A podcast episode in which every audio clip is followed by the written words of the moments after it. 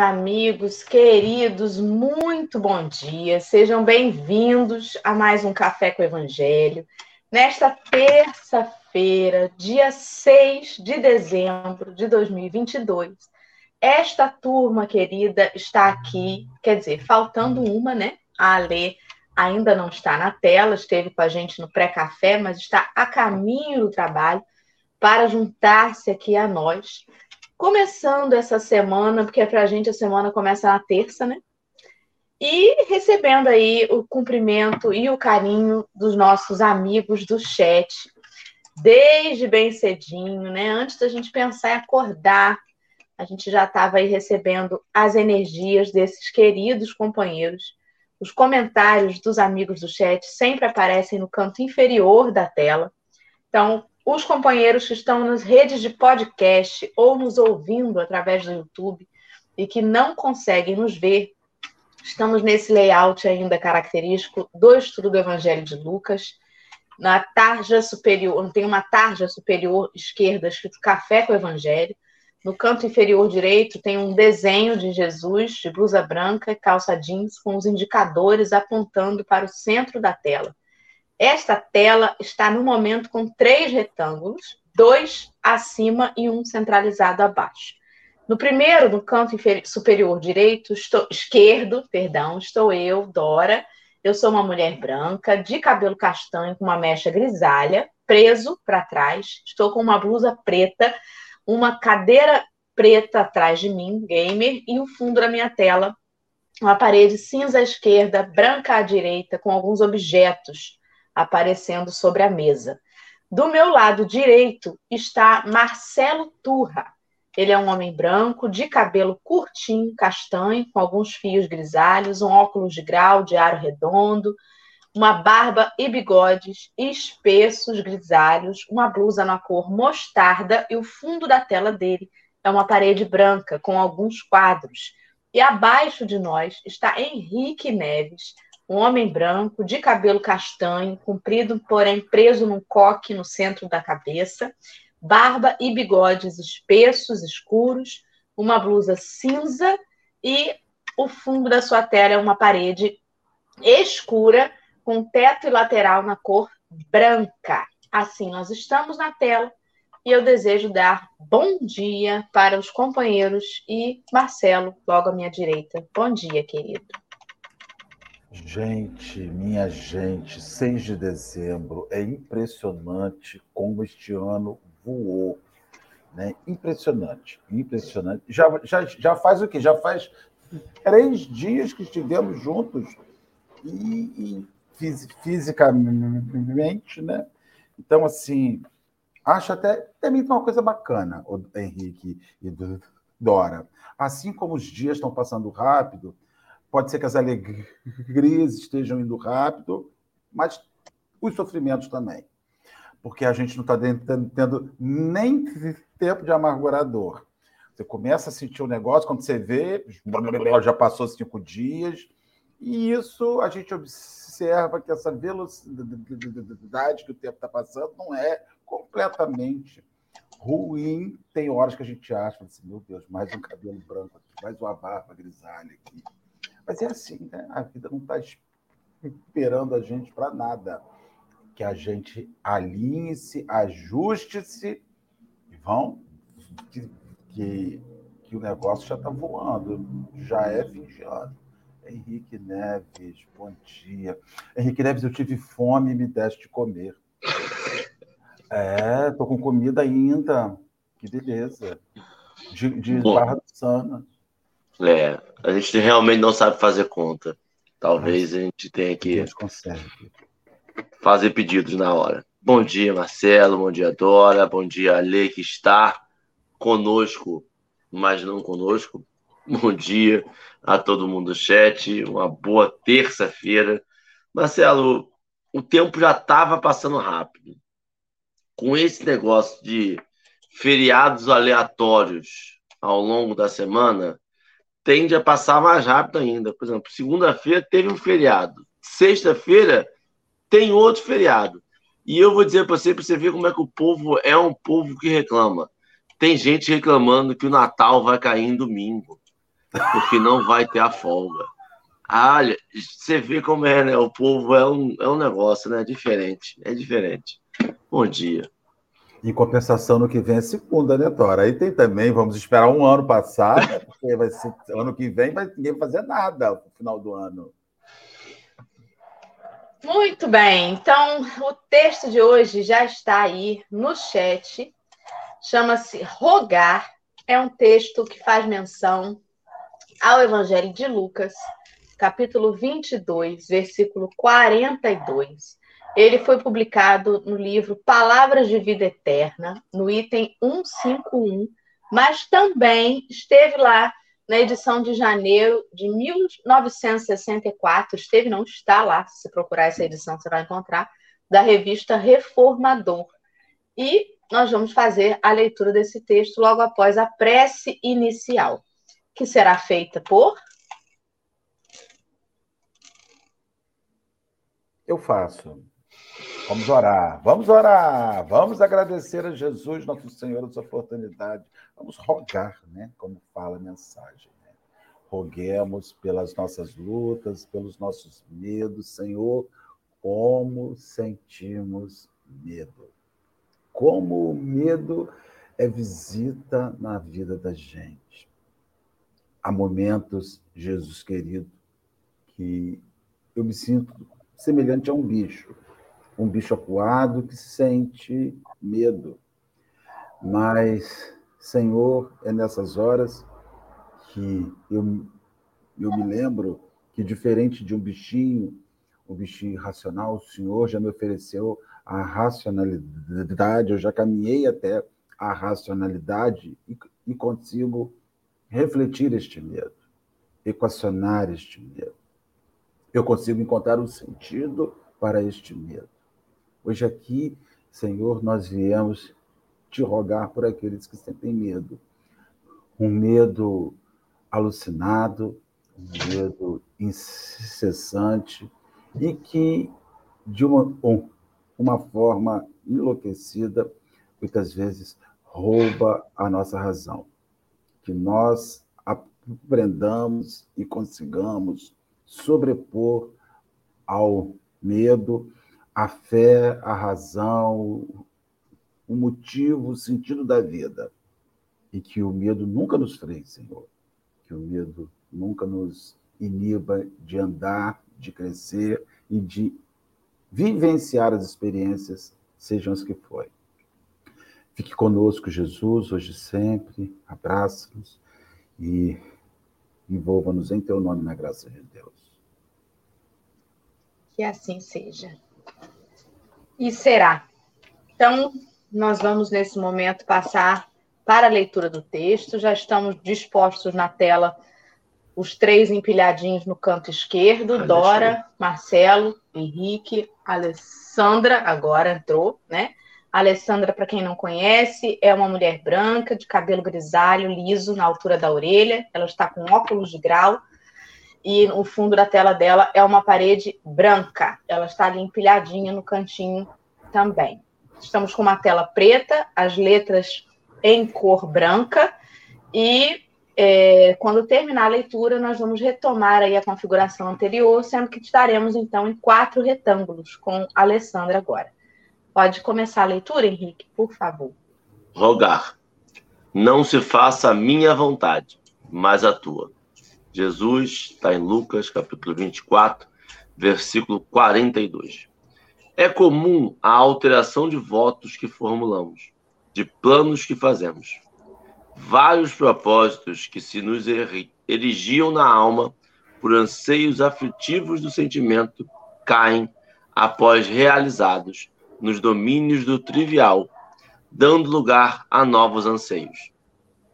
Petições que endereçamos à vida maior, em muitas ocasiões, quando atendidas, já nos encontram modificados por súplicas diferentes. O que ontem era importante para nós costuma descer para as linhas da vulgaridade, e o que desprezávamos antigamente, não poucas vezes passa à condição de essencial. Forçoso Desse modo, rogar com prudência as concessões da vida.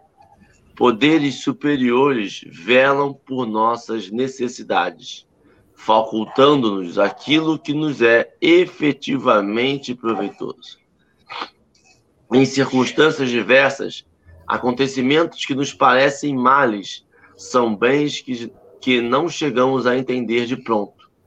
A basta, e basta analisar as ocorrências da vida para percebermos, percebermos que muitas daquelas que, nos, que, se, que se nos afiguram bens resultam em males que nos dilapidam a consciência e golpeiam o coração. Todos possuímos amigos admiráveis que se comovem à frente de nossas rogativas, empenhando influência e recurso por satisfazer-nos prejudicando-se frequentemente em nome do amor. Por nossa causa, de vez que nem sempre estamos habilitados a receber o que desejamos, no que se refere a conforto e vantagem.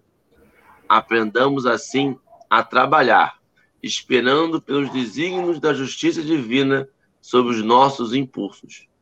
Importante lembrar que o próprio Cristo na fidelidade a Deus, foi constrangido também a dizer: Pai, não se faça a minha vontade, mas a tua. Emmanuel. Muito bem.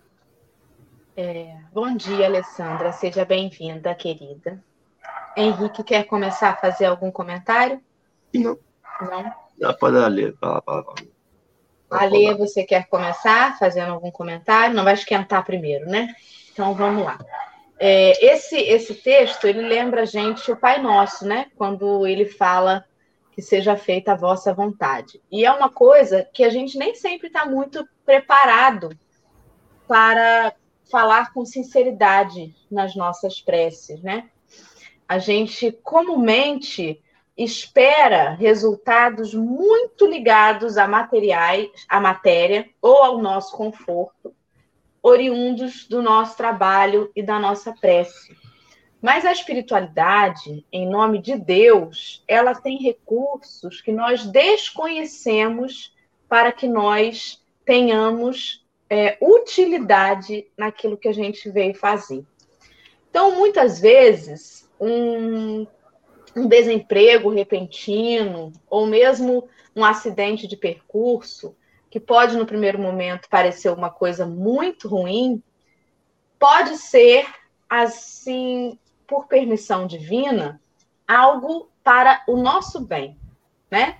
Quantas e quantas vezes somente no leito da enfermidade algumas pessoas se dão conta de suas mazelas ou alguns companheiros estendem a mão para o perdão. E aí, às vezes, a gente olha ali, né, um moribundo no hospital ou numa cama e pensa assim: nossa, que situação triste. Enquanto do lado dele, talvez o mentor esteja sorrindo de orelha a orelha, né? Se é que espírito tem orelha, que a gente sabe que não escuta necessariamente com o ouvido, né? Que a gente usa na carne, mas está ali dizendo: bendita seja essa enfermidade que agora trouxe a cura para males que os olhos físicos não viam. Então, é, é um exercício muito de fé, isso de fato, né? Porque nós somos insaciáveis. Muito. É uma, é uma bobagem quando a gente diz assim: eu vou trabalhar muito para conseguir isso, quando eu conseguir, eu relaxo. Mentira! Quando conseguir isso, você vai querer outra coisa. Quando conseguir outra coisa, você vai arrumar outro objetivo no fim das contas você vai estar igual um doido, né? Correndo daqui para ali, porque sempre vai ter um objetivo material, uma conta, um boleto, um, enfim, algo que você vai almejar. Então a verdade é que a gente é insaciável. A gente está sempre querendo mais e mais. Mas é preciso que a gente pare e faça um exercício de pensar naqueles anseios que há 10 anos atrás nos ocupavam as preocupações das nossas casas mentais, o que eles representam para nós hoje? aquilo pelo qual a gente perdia noite de sono, o que, que representa para nós hoje quando a gente olha toda a linha né, dessa trajetória desta atual encarnação? Então, quantas vezes isso também me remete à energia que nós des desperdiçamos, né? Deixamos de colocar para fluir onde precisa, gastando mesmo energia com coisas que são pequenas, com brigas que são pequenas, com preocupações que são pequenas, com irritações que não vão levar a gente a lugar nenhum. E tudo vai passar, né? A infância passa, a adolescência passa, até a velhice passa, porque o sujeito desencarna. E o que, que vai ficar disso? Foram os meus primeiros pensamentos. Marcelo, quer conversar comigo? Eu quero, Dora. Essa, essa orientação que, que Lucas nos dá, ela está inserida na última ceia. Né? E a última ceia foi a despedida de Jesus dos apóstolos, no plano físico que ele vivia. Então, a última ceia ela é repleta de angústia, ela é repleta de, de profecias. É ali que o Cristo assinala que Simão Pedro não aguentaria e ia, ia negá-lo. É ali que o Cristo fala de Judas. É ali que o Cristo sente todo o frisson que envolvia aqueles homens numa celebração de, de Páscoa. A última ceia foi celebrada em uma, em uma Páscoa, né? Foi um jantar de Páscoa. Então você imagina como o Cristo, não o Cristo Espírito Superior, não o Cristo Espírito puro, aquele que estudamos no livro dos Espíritos, né, nas quintas-feiras, mas o Cristo, o homem que está diante eminente de um sofrimento físico. Né? Não era um sofrimento de alma só. Ele iria sofrer as angústias físicas de uma covardia. E ele, em momento algum, revisa o projeto. Né? Essa, essa, a mensagem me chama muito sobre revisão de projeto. Né? Emmanuel está dizendo assim: olha, há todo um projeto formulado. E ao invés de você rogar, me deixa, me, me oferece força para eu sustentar o projeto, a gente está pedindo revisão do projeto. As nossas orações têm como objetivo. Vamos fazer isso. Eu comecei a experimentar, a viver isso daqui, né? Mas assim, não dá para mexer isso, não. A, esse filho que eu pedi, não dá para o senhor fazer um ser menos. Ele demais, né? Dá para eu diminuir um pouquinho. A esse serviço que, que eu pedi, esse companheiro, essa companheira. Então, a, gente, é, a, a mensagem, ela me chama que nós usamos a capacidade de pedir, de rogar, não para pedir, para rogar forças para concluir a obra que foi organizada para a nossa existência física. Nós usamos a oração para revisar aquilo que pedimos.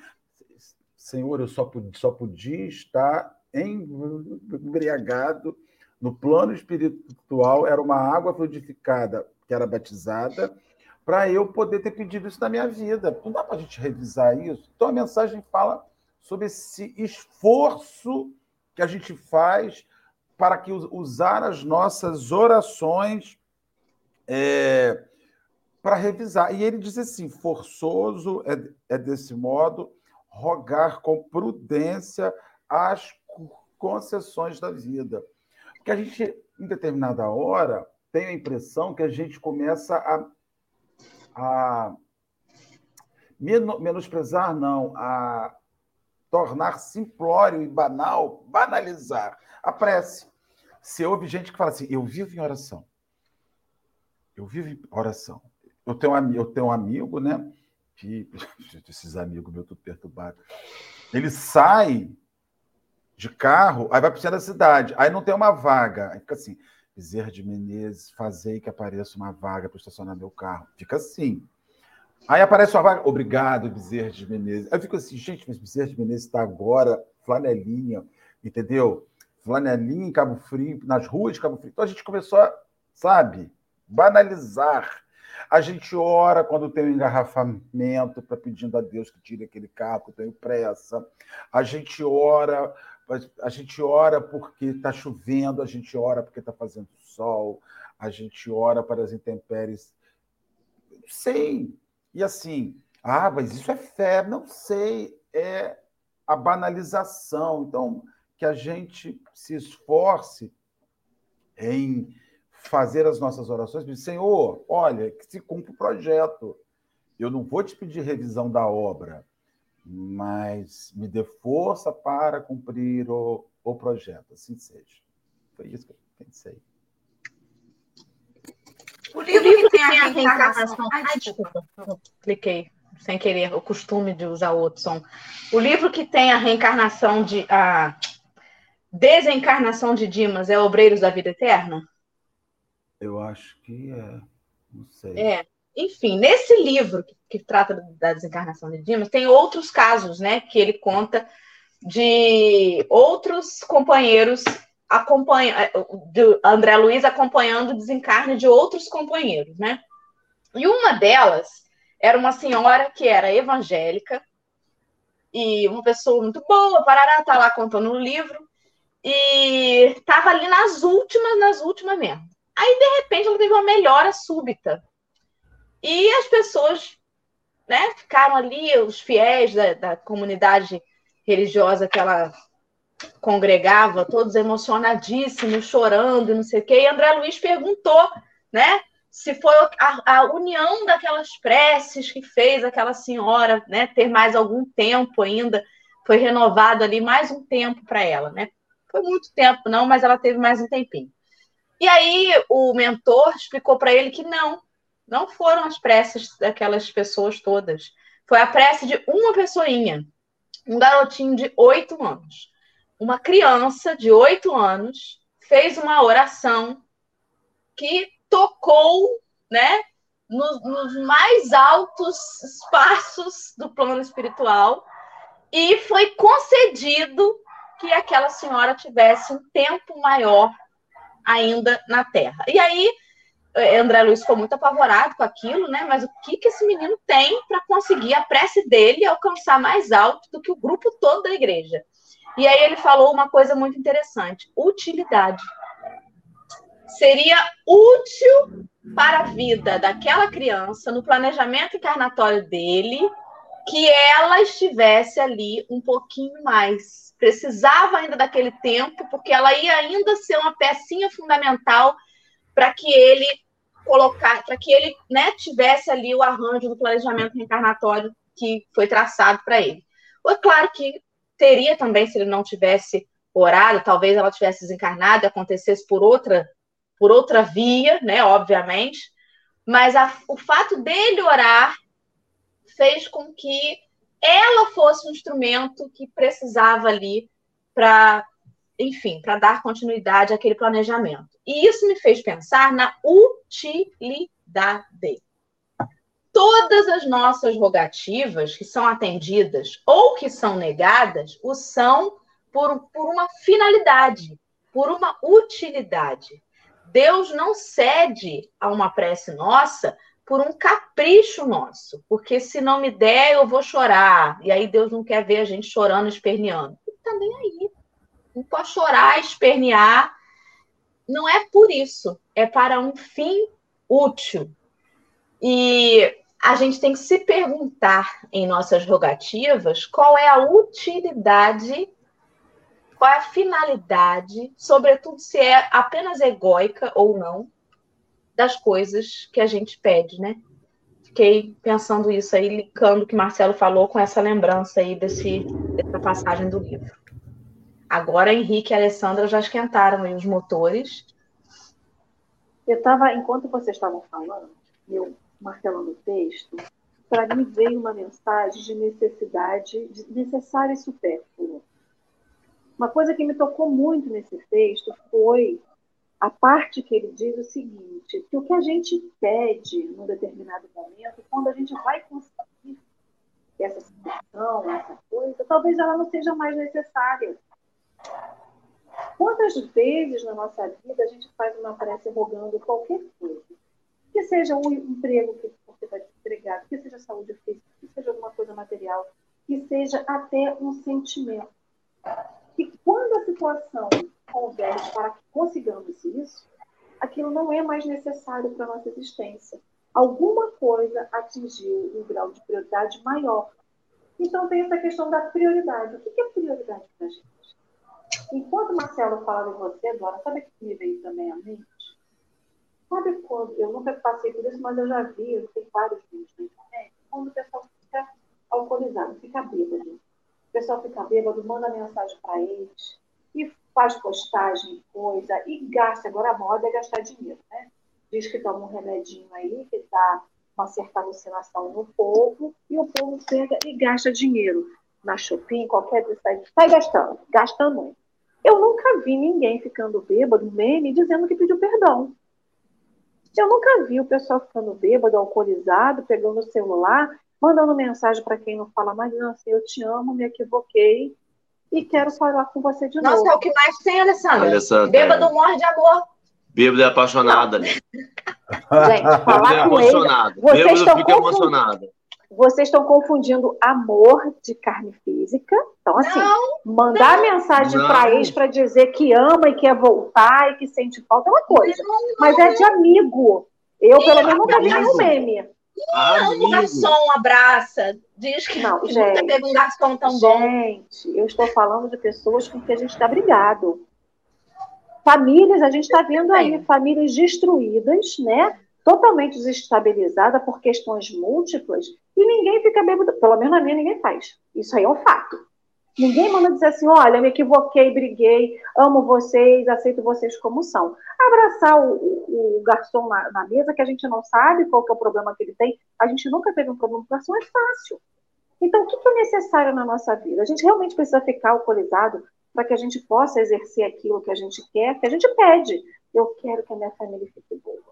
Quero que a gente tenha o Natal em paz, que todo mundo consiga se reunir em volta da mesa e lembrar de Jesus, dessa união que Jesus prega. Mentira! A gente fala isso às vezes da boca para fora, porque a gente não consegue executar. Então, o que é necessário, o que é supérfluo na minha vida? Então, essa questão que ele fala, que Emmanuel vem trazendo aqui, que a gente pede, pede, pede. E quando vem, a gente às vezes não dá nem valor que a gente consegue, porque já tem outra coisa que é mais necessária ou mais prioritária ou mais útil para cada um de nós. Então, a gente não sabe, quando a gente para para pedir para Deus alguma coisa, a gente pensa sempre no que é importante para nós. Importante naquele momento. Só que o momento passa. E o que vem depois? Será que o que vier depois? Eu não sei, eu não tenho como prever o que vai vir depois para minha vida. Então, o que eu peço hoje de acordo com o momento, mas sempre vem uma reviravolta na nossa vida que faz com que a nossa peneira balance. E o que estava embaixo vem para cima, o que está em cima vai para baixo, muda-se os lados, né? Então, ele fala aqui, como lembraste, Marcelo, que falou, né? Forçoso desse modo rogar com prudência as concessões da vida. A gente não tem prudência quando a gente pede. A gente pede de uma forma, às vezes, até verborrágica. Pede, pede, pede, pede, sem parar para pensar naquilo. E uma outra coisa para finalizar, a gente pede tanto e não tem cuidado, que assim, viaja, né? Outro dia eu estava acompanhando uma, uma pessoa na internet e ela saiu para viajar com a família. E tinha que voltar para o Rio de Janeiro, porque no dia seguinte tem trabalho, tem escola das crianças e tudo mais. E aí, no meio do caminho entre o lugar onde ela estava e o destino final, houveram várias situações. Várias situações. Ela tinha que ela ia passar na cidade, materna ou paterna para matar as saudades. Se demorou um pouquinho a mais, aí choveu. Aí o carro furou o pneu.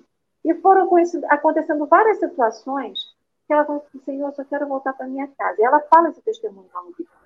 Senhor, eu só quero voltar para minha casa. Aí, quando o reboque chegou, depois de seis horas que o pneu tinha, é, tinha acontecido um problema no, no carro que tinha que ser rebocado, caiu a ficha dela e falou assim, Senhor, que se faça a sua vontade na minha vida e não a minha vontade. Ela entendeu o recado de que ela não era para ela prosseguir a viagem. Ela já tinha passado mais de 10 horas parada no meio do caminho, em várias situações que a impediam de se prosseguir. E às vezes não ia acontecer nada com a família dela, mas era um modo dela estar junto com a família, com filhos, com pais. E várias vezes acontece na nossa vida, que acontece alguma coisa, fala, Senhor, só queria que acontecesse isso, só falta isso aqui. Mas é, a gente não pede para que seja feita a vontade do Pai na nossa vida. E sempre é a nossa vontade. É a vontade de chegar rápido, é a vontade de encontrar um estacionamento, é a vontade que a gente consiga uma promoção. Promoção a gente sempre quer. Aí vem a tal da promoção e a gente tem que, às vezes, perder valores morais ou ser violentado nos nossos valores morais para que a gente possa prosseguir com aquela promoção, seguindo é, promovido. Então, quando a gente perde, a gente não perde, a gente ganha. Muitas das vezes, quando a gente diz que perdeu algo, perdeu uma oportunidade, perdeu uma promoção, perdeu uma viagem, a gente não está perdendo, porque a gente não sabe o que está lá na frente. Né? Então, é sempre tentar olhar com outros olhos, é ver o outro lado da moeda que a gente não tem paciência, a gente não tem tolerância, para que a gente possa enxergar isso. E aí, Henrique?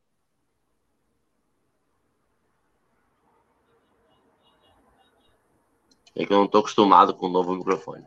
E aí, e aí que esse texto, a gente, eu entendi o significado, achei correta a explanação de vocês, achei justíssimo. É, é isso, é isso. Mas ele me dá uma sensação de injustiça. Porque a mim, enquanto encarnado, enquanto vivendo aqui, me eu fico preso no hoje. Hoje eu realmente acho que eu preciso daquilo. Eu não tenho a visão geral do plano, do meu planejamento reencarnatório eu não tenho essa visão de que é para, por exemplo, essa sua amiga que ficou seis horas na estrada, eu não tenho essa visão do livramento que eu, te, que eu tive por um acidente que poderia vir, ou por um mal-estar, ou por alguma coisa que poderia acontecer, ou a necessidade da reunião da minha família. Eu não tenho essa visão. Eu tenho essa visão limitada, material do hoje e do agora. Eu Concordo que o, a gente às vezes banaliza, a gente faz prece por uma vaga, e uma vaga não é para a gente visitar o nosso ente querido, é só para a gente ir mais rápido mesmo e voltar mais rápido para o conforto nosso lar. Mas muitas das vezes a gente faz prece pela nossa, nossa visão limitante de materialista, enquanto encarnado. Eu preciso que meu, meu ente querido esteja bem, de saúde. Ah, mas se essa saúde, se essa doença vai fazer ele pensar na vida, vai refazer conexões que ele tinha perdido, eu não tenho essa visão. E eu não acho justo a gente cobrar da gente essa visão. Eu entendo a necessidade da gente pensar num bem maior e da confiança do plano de Deus. Mas a gente não sabe o plano de Deus. Então, é, eu acho que a nossa prece, e aí eu acho que é interessante, porque a prece que ele faz, quando ele fala, não faça a minha vontade, mas a tua, é genérica. E a gente tende a ter uma visão contrária de algo genérico. A gente acha que tem que ser específico. Eu preciso que o Marcelo melhore da gripe que ele tem no dia 15, que ele pegou no dia 15, porque ele tem uma prova dia 21. Eu preciso que o Marcelo esteja bem, da melhor forma possível, para o momento dele poder fazer a tarefa que ele vai ter que desempenhar.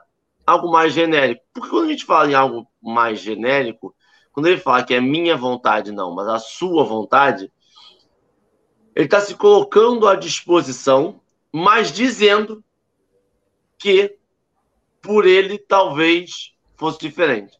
Não é uma negativa de, de, de, uma criança birrenta dizer assim, ó, eu quero isso e ponto.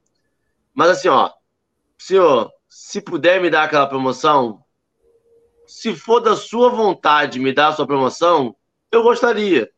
essa comunicação do, do dizer quanto tá pesado, quanto tá bom, o que, que você quer, o que, que você não quer, desde que ela continue ainda de acordo com os desígnios de Deus, desde que ela continue indo com a vontade de Deus, eu acho um pedido justo, eu acho um pedido. Porque a gente tem um livre-arbítrio, a gente tem um. Um eu, eu, concordo com o Marcelo, assim, a gente volta e meia usa a prece para corrigir o nosso, nosso planejamento, né? A gente topou ter 15 filhos, no 13 terceiro a gente começa a pedir Papai do Céu que eles cresçam rápido, pelo amor de Deus, o que a gente está querendo dizer com isso? Ele está querendo dizer que está difícil, que talvez a gente não dê conta, que seria bom dar uma olhadinha, um, um, um refulego, uma paz, uma calma. A espiritualidade aceita isso, só que a gente não sabe, e aí que é interessante, a gente não sabe pedir, a gente não sabe o que realmente nos aflige.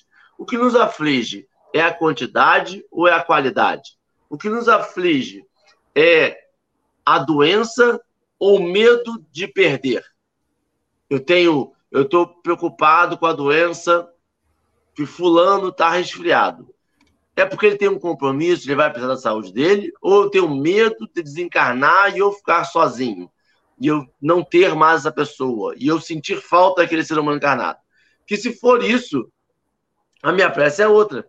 É que ele possa ficar o mais tempo possível e que eu possa aceitar quando ele se for.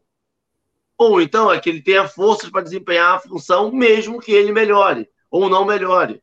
A gente tem que começar, de novo, tentar entender o que, que nós. Olha, caiu. O que, que nós realmente precisamos, porque essa é a, o X da questão para mim. Quando ele pede algo mais genérico, quando ele pede algo, quando ele coloca a vontade dele, mas fala, que seja feita a sua, ele está se colocando. Como é que eu vou dizer? Não sei como é. Numa situação de passividade total? É. De passividade. Mas a questão é essa. E aí é, eu vejo que nas nossas rogativas, por exemplo, quando tá, eu acho assim, no momento que fica ruim, no momento que você fica em risco, e você usa a oração porque ficou ruim, porque ficou sofrido, porque está doído, porque está atrapalhando a sua existência, é... às vezes a gente usa a oração antes mesmo de se perguntar o que me botou naquele lugar ruim. Então a gente usa a oração para resolver aquilo que a gente não resolve. Isso talvez seja a dificuldade que o Espírito Emmanuel nos chame à reflexão. Eu vou rezar para resolver. É algo assim. É, eu fumo 50 anos, tenho efizema pulmonar. Eu vou rezar a, a, a Deus para tirar a efizema, mas não largo o cigarro. Ou seja, eu quero que Deus se sobreponha ao meu equívoco. Eu quero que Deus, que me ama, me ame além daquilo que eu faço errado com o meu corpo. E aí a oração, ela fica ao medir forças com a dor. É, é como se a gente usasse a oração como um elemento de solução divino para aquilo que eu, enquanto humano, não quero resolver. E, e, é isso que eu acredito que a gente faz. A oração não é a, a, não é não orar para a passividade. Ah, não, Vamos pedir que Deus resolva. Porque às vezes as pessoas querem que o Senhor resolva aquilo que de fato elas não querem resolver. Aquilo que elas não. Ah, Senhor, meu filho está tão complicado, eu oro para que o Senhor resolva. Você quer resolver? Você, você, você quer mudar o seu comportamento enquanto pai, enquanto mãe, enquanto familiar? Meu casamento está indo por água abaixo. Senhor, ah, salva meu casamento. Você quer salvar o seu casamento? Você quer mudar. É, a gente ora assim, fazei com que ela me compreenda, Senhor. Já, já rezou assim para Dora. Senhor, fazei com que minha esposa me compreenda, ela não está me compreendendo. Né? E, na verdade, você não assim, Senhor, o que, o que eu estou fazendo de errado nessa relação? Né? Aonde eu erro? Não, a gente quer que o Senhor resolva aquilo que a gente não quer resolver. Ai, falei demais. Volta, Ma Marcelo, olha que interessante, porque quando a gente fala, aí entra o que eu falei, a gente não, a gente tem que ter noção disso. A gente não tem consciência do nosso planejamento. A gente não tem consciência dos desígnios de Deus na nossa vida. Quando a gente coloca essa disposição, a gente aceita que talvez no futuro eu vá compreender. Porque talvez eu tenha que passar por algumas coisas para que eu sinta falta ou que eu sinta a necessidade de algo no futuro. Quando a gente está limitado somente no aqui e agora, ele quer que aqui agora isso se resolva, eu estou tirando da equação o tempo. Eu estou tirando da equação esse momento em que eu passo encarnado, em que talvez eu precise sentir uma dor para poder me reconectar com aquela pessoa. Talvez eu precise passar por um momento em que a gente sinta a falta para que eu consiga fazer o que a falou, perdoar. Talvez no momento de doença eu consiga ver que eu preciso daquela pessoa mais do que eu achava. Só que eu só preciso, eu só consigo entender isso se eu, de novo, me lembrar de que eu não sei todos os desígnios de Deus na minha vida. Que eu não sou onipotente, onipresente e onisciente em que eu tenho, tô, estou submetido a um plano maior do que eu. Eu preciso lembrar disso o tempo todo e eu preciso, eu posso dizer, pô, faz ela me entender aí porque tá me fazendo mal. Tudo bem. Agora, faz ela me entender porque eu estou certo e ela errada. De novo, eu estou botando a minha equação de que eu sou o dono da verdade. E eu só a minha opinião importa. Né? Mas então, Henrique, a gente não tem o controle do amanhã, mas a gente tem o controle do hoje. E é isso que a gente esquece, é o controle do hoje. A gente está tão. Você falou, ai, cadê? A Luciana que colocou. Acho que a Alessandra travou. Travou. Ou está fazendo bico muito perfeitamente com um boneco de cera. É, vou pegar o gancho, então, antes da Alessandra voltar quando a, a Luciana, eu também fiquei presa nesse negócio que a Luciana falou, né? De como que causa ansiedade esse troço de ficar só na rogativa do mude isso, mude aquilo, faça isso, faça aquilo. É, Emmanuel vem dizer ali que muitas petições que a gente endereça à vida maior, ou seja, pedidos que a gente faz em preces, quando são atendidos, já nos encontram modificados por súplicas diferentes. Ou seja, já não é mais isso que eu quero, agora eu quero outra coisa porque nós mudamos, porque as, as, as situações mudam, as ocasiões mudam, é, o tempo muda. Um dia chove, outro dia faz sol. Um dia eu estou pedindo uma vaga no estacionamento, no outro estou pedindo uma vaga no hospital. Enfim, muda.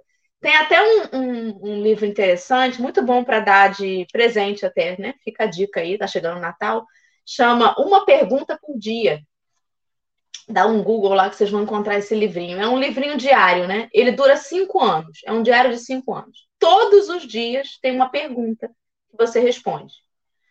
E aí, no ano seguinte, você vai refazer aquele diário. E aí você vai ler aquela mesma pergunta e vai, se, e vai responder. E vai identificar se ainda é a mesma resposta do ano passado. Isso durante cinco anos, né? É um exercício para ver o quanto que a gente muda. Muda os desejos, muda as aspirações, muda os ranços. Muda, gente. Muda. Então, o, o que mais me pegou é assim: a vontade de Deus é aquela que está no planejamento para uma única finalidade: a minha evolução.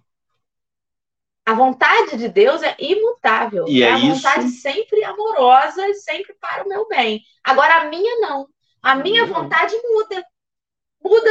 Eu muda quero se, evoluir às vezes. Muda se faz sol, muda se chove, muda se eu estou trabalhando, muda se eu estou de férias. A minha vontade muda.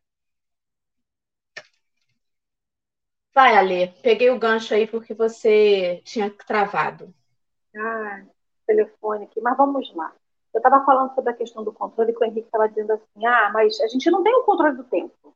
A gente não sabe o que, que vai acontecer amanhã. A gente não sabe o que vai acontecer daqui a um segundo. mas a gente sabe o que está acontecendo agora. E é o controle que eu estava falando é o que agora. A gente quer botar tanto na conta de Deus o que vai acontecer depois que a gente deixa de fazer do que está aqui agora, do que é possível. E é sobre, não é sobre controle, é sobre o que é possível nesse momento. Enquanto o Henrique falava e Marcelo também, principalmente nessa questão de filho, eu lembrei da história de, da mãe de Santo Agostinho. Né? Agostinho era totalmente pipa voada, daquele que fica na ventania, pintado e bordado, e ela ficou ali durante 27 anos fazendo uma prece a Jesus que pudesse tocar no coração daquele homem. 27 anos, não foram 27 horas nem 27 dias, muito menos semanas e meses. Depois de 27 anos, Agostinho foi tocado e transformou a sua vida. Muito antes da Alessandra aqui conhecer a história da mãe, da Mônica, né? E, da, e de Santo Agostinho, Mônica, mãe de Santo Agostinho, eu sempre fiz uma prece para uma pessoa que eu amo muito e falava assim, Senhor, que essa pessoa te encontre. Só que eu sempre tinha um mais no final da história. E esse mais ainda é um ranço que eu tenho que eu tenho que tirar. Eu falava assim, que essa pessoa também te encontre, Senhor Jesus. Que seja na igreja protestante, na católica, no budismo. Mas se for na doutrina espírita, para mim é melhor, porque a gente vai ter mais afinidade de ter o que conversar. Então, a minha rogativa a Deus é que aquela pessoa encontre a Deus como eu encontrei. Mas se puder ser lá na doutrina espírita, para mim vai ser tão melhor. E ainda fala assim: que essa pessoa não fique, Senhor, habitolada, é, carola, aquela pessoa muito. Eu esqueci a palavra que se dá. Enfim, aquela pessoa que fica muito obsessiva com aquilo, né? Aí eu fiquei, por várias vezes. Fanática. Eu, fanática. Muito obrigada, Marcelo. Toda vez que eu vou fazer essa prece, eu falo, Senhor, que eu possa fazer de uma maneira certa. É pedir só que ele te encontre, independente aonde ele vai te encontrar. E é sobre isso. Não é a minha prioridade, não é a minha utilidade, não é a minha vontade. É a vontade do Pai na vida daquela criatura. E que vai ser do jeito que tem que ser. E aí depois eu conheci a história de Mônica, que não pedia para Jesus, para o filho dela ser católico, ser protestante. Não pedia. Ela só pedia que o filho encontrasse Jesus. E eu conheci já, de, de, quando eu comecei a fazer essa prece, há mais de 20 anos atrás, eu escutei vários testemunhos. Né? A pessoa falava assim: conheço uma mãe que roga todo dia para que o Deus salve o filho dela. Filho dela tinha problemas com drogas, enfim, com outros problemas. E esse menino foi convertido, ele se converteu. E nessa conversão ele conseguiu se resgatar como ser humano. E aí a pessoa virou para a mãe e falou assim: Mas ele virou protestante, você é espírita. Ele é evangélico. Eu falei assim: Não tem problema. O meu problema acabou, porque o meu filho encontrou Jesus, independente de onde ele encontrou Jesus. Então, isso transcende o tempo, isso transcende a vontade, isso transcende prioridade, isso transcende tudo. O encontro com Jesus, que não é fácil. Eu estou dizendo, a Alessandra faz essa pressa para a pessoa, mas até hoje eu não sei se a Alessandra conseguiu encontrar Jesus, porque ela bota um monte de mar depois que encontro é esse que eu faço e que eu, eu coloco um monte de mais, um monte de porém, um monte de senão. Né? Então, essa, essa prece, esse rogar, traz essa perspectiva para mim de que a gente não coloque o mais depois. A gente não coloca o porém, o contudo, todavia. Esse bando de pronome que a gente faz, que a gente coloca nas nossas preces, e fala Senhor, que seja feita a sua vontade na sua vida. Mas, poxa, Senhor, eu preciso tanto disso nesse momento. Você sabe quanto isso vai me ajudar. Será que eu sei se isso realmente vai me ajudar? Então é isso. E a Emmanuel finaliza, tá, lá para o encaminhamento do final, Jesus, é, Emmanuel fala assim: nem sempre estamos habilitados a receber o que desejamos no que se refere a conforto e vontade. E é sobre isso. A gente não sabe o que, a gente está pronto para administrar. A gente não sabe o que, que a gente está hábil, a gente tem habilidade para poder receber e, e fazer essa gestão, né? E aí a gente tem que lembrar do aqui e agora. A gente se preocupa tanto com o futuro que a gente às vezes esquece do aqui e agora. Era sobre isso, Henrique, o aqui e agora, né? O que, é que a gente conseguiu fazer. E aí, meu povo, essas foram as minhas considerações finais. Eu fiquei com a impressão que a prece, às vezes, é uma delação premiada, né? Senhor, que ele te encontre, porque, ó, você viu o que ele está fazendo, Senhor? Senhor, não sou de falar de ninguém, não, meu pai, mas olha bem, é, é, é, até isso aí é preocupante, porque às vezes a gente numa rogativa dessa. Ai, meu Deus. numa rogativa dessa, o outro vai ser atendido e Deus sabe como, né? Porque a gente pode encontrar pelo amor ou pela dor. E aí vai passar um sofrimento danado e vai dizer assim: foi você, Alessandra, que rogou tanto. Agora, fulano tá aí, ó. Não movimenta nada, tá acamado, não sei o quê, mas agora ele encontrou Jesus. Então, até isso a gente tem que ter cuidado, né? Porque a nossa prece vira uma adoração. Olha, gente, não tenho nem o que considerar. Ai. Um cuidado enorme, porque às vezes na nossa oração nós pensamos o que é melhor para o outro. E às vezes isso eu tenho assim, é por isso que eu, eu não é que eu não reze pelas pessoas. Eu rezo pelas pessoas. Mas assim, às vezes eu tenho que ver se eu quero rezar para o que elas precisam ou para o que eu penso que elas precisam. Porque isso também é o, é o, é, é por essas e outras que a melhor oração é Senhor, cumpra-se aquilo que estiver na programação da gente e que a gente não atrapalhe. Se a gente começar a rezar para não atrapalhar, porque o projeto de reencarnação é ser bacana. É, é condizente com o nível de evolução da gente, mas é sempre bacana. Então, assim, às vezes a gente fica rezando pelo outro para que ele largue algo, para que ele não faça algo, para que ele encontre algo. E, e às vezes o outro não quer. E ó, eu me lembro uma coisa muito interessante. Jesus dizia assim: quando chegardes em algum lugar para levar a palavra e não quiserem te receber, vai-te, bata o pó não leve nada dali. Às vezes a gente, eu vejo pessoas dizendo assim: ah, vamos, vamos insistir, vamos. Aí você passa a ser o enjoado, o chato, o cri-cri, porque não, eu não desisto nunca, eu não desisto nunca. E o, o, o, já imaginou se o Cristo dissesse? Chega na casa de Henrique e de Dória e de Alessandro, se eles não quiserem te ouvir, acampe. Acampe na porta, cante o hino de Irmã Sheila, todos os dias, abrace uma árvore. Ele, ó, vai para quem quiser, sabe? E essas foram as minhas considerações finais. Oração não é uma palavra mágica para solucionar as coisas. A gente, às vezes, essa coisa que você estava dizendo, Dora, inicialmente, do menino de oito anos, que orou, Aí, você vai dizer, aí as pessoas vão dizer assim: olha, a força que tem a prece de uma criança pede que o papai te ouve. Então, não, não é a força da prece de uma criança só. É a necessidade que aquela criança tinha daquele socorro e daquela permanência.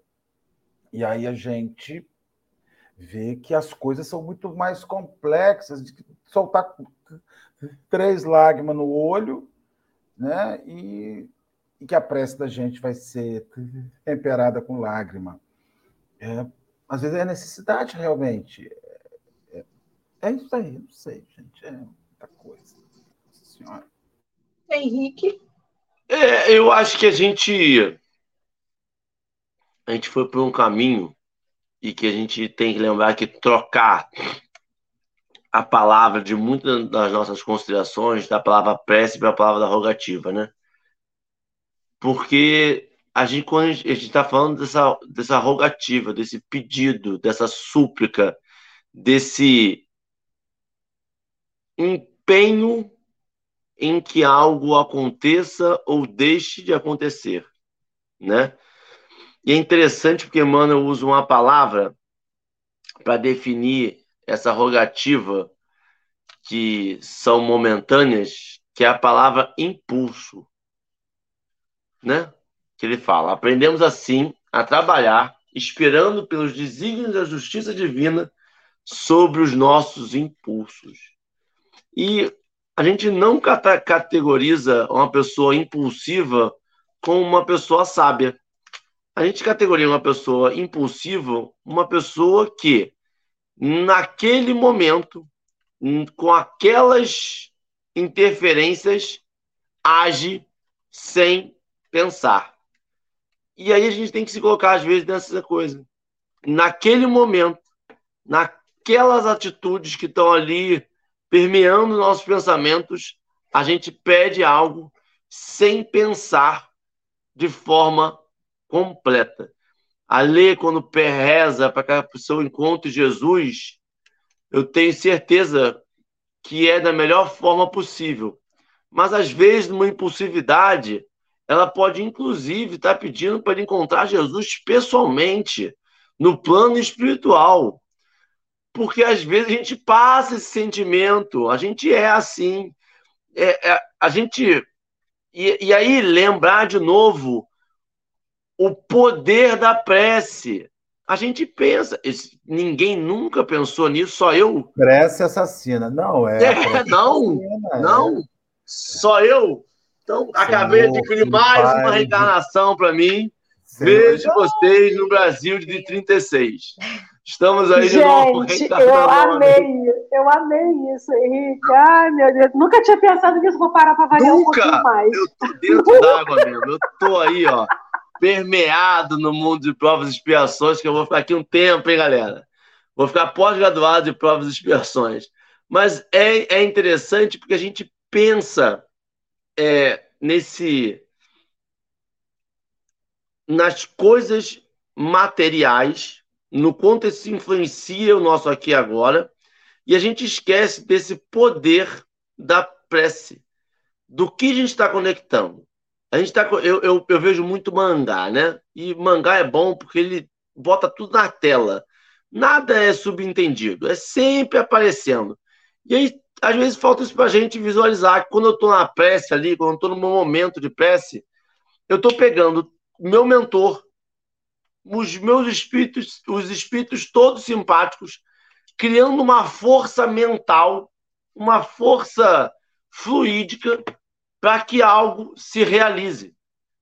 Eu estou quase mandando essa espiritualidade que me auxilia e que auxilia a todos realizar o meu desejo. Ir lá, vai lá e conversa com Doralice, vai lá e conversa com Marcelo, vai lá, fala com fulano, com ciclano, manda fulano tirar o carro do local porque eu quero estacionar. E aí fulano, ah, eu tenho que sair daqui. Sai, pega o carro dele, dá uma volta no quarteirão, só para que eu possa estacionar. Se a gente começar a perceber essa carga que a gente está gastando, esta energia que a gente está fazendo para atender nossas coisas materiais, a gente vai lembrar quais são os espíritos que querem somente em atendimentos materiais, quais são os espíritos que eu estou chamando para mim quando eu quero que fulano encontre Jesus, seja da forma que for. Eu estou chamando os espíritos de luz, eu estou chamando aqueles espíritos materiais, ou estou chamando aquelas coisas que é para atender o meu desejo. Eu quero ser, eu quero ter um emprego bom a qualquer custo. Esse é um espírito evoluído. Você imagina Emmanuel falando assim: Henrique, é realmente aqui, tá aí. Você vai ser aí, você vai pegar o emprego do fulano. A gente não reconhece Jesus, a gente não reconhece esses espíritos que a gente entende como evoluídos, vindo e falou assim: tá aí. Este bem material, único e exclusivamente para seu, sua utilização nesta encarnação, é algo indispensável para você. A gente não reconhece isso, a gente entende que não é. E eu acho que é por isso que a gente não consegue falar com a mesma força o seja feita a tua vontade.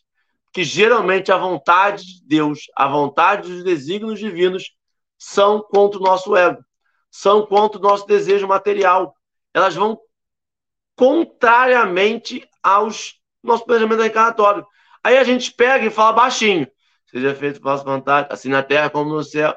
Porque a gente não consegue desejar de verdade e se colocar à disposição desse trabalho. Né, Lê? A Lê quer falar. Agora tá se sentindo culpada de ter pedido lá para encontrarem. Não, não tô culpada, não. Pode ficar não. tranquilo que eu não tô culpada, não. e não Bom, pode então encontrar vamos... presencialmente, não, então. vamos encerrando então o nosso amanhã neste café animado de confissões em que nós aprendemos que as nossas rogativas nem sempre serão atendidas. São preces de encaminhamento, abra o caminho luminoso para ele, Jesus. e que ele suba. Amém. Nem sempre são atendidas e graças a Deus por isso, né? Senhor, obrigada por não ouvir as minhas preces algumas vezes. E é isso, então vamos encerrando a nossa manhã. Vamos agradecer a Deus a oportunidade de mais esse encontro. E agora, Senhor, pedimos com cautela, porque sabemos que no nosso coração ainda tem desejos pouco louváveis. Ainda temos anseios muito ligados à matéria.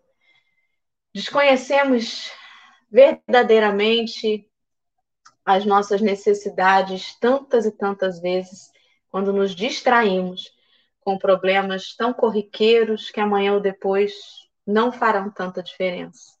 Ajuda-nos então a ter olhos de perceber os verdadeiros tesouros da nossa caminhada, aquilo que realmente merece a nossa energia dispensada. Ajuda-nos, inspira-nos e obrigada, Senhor.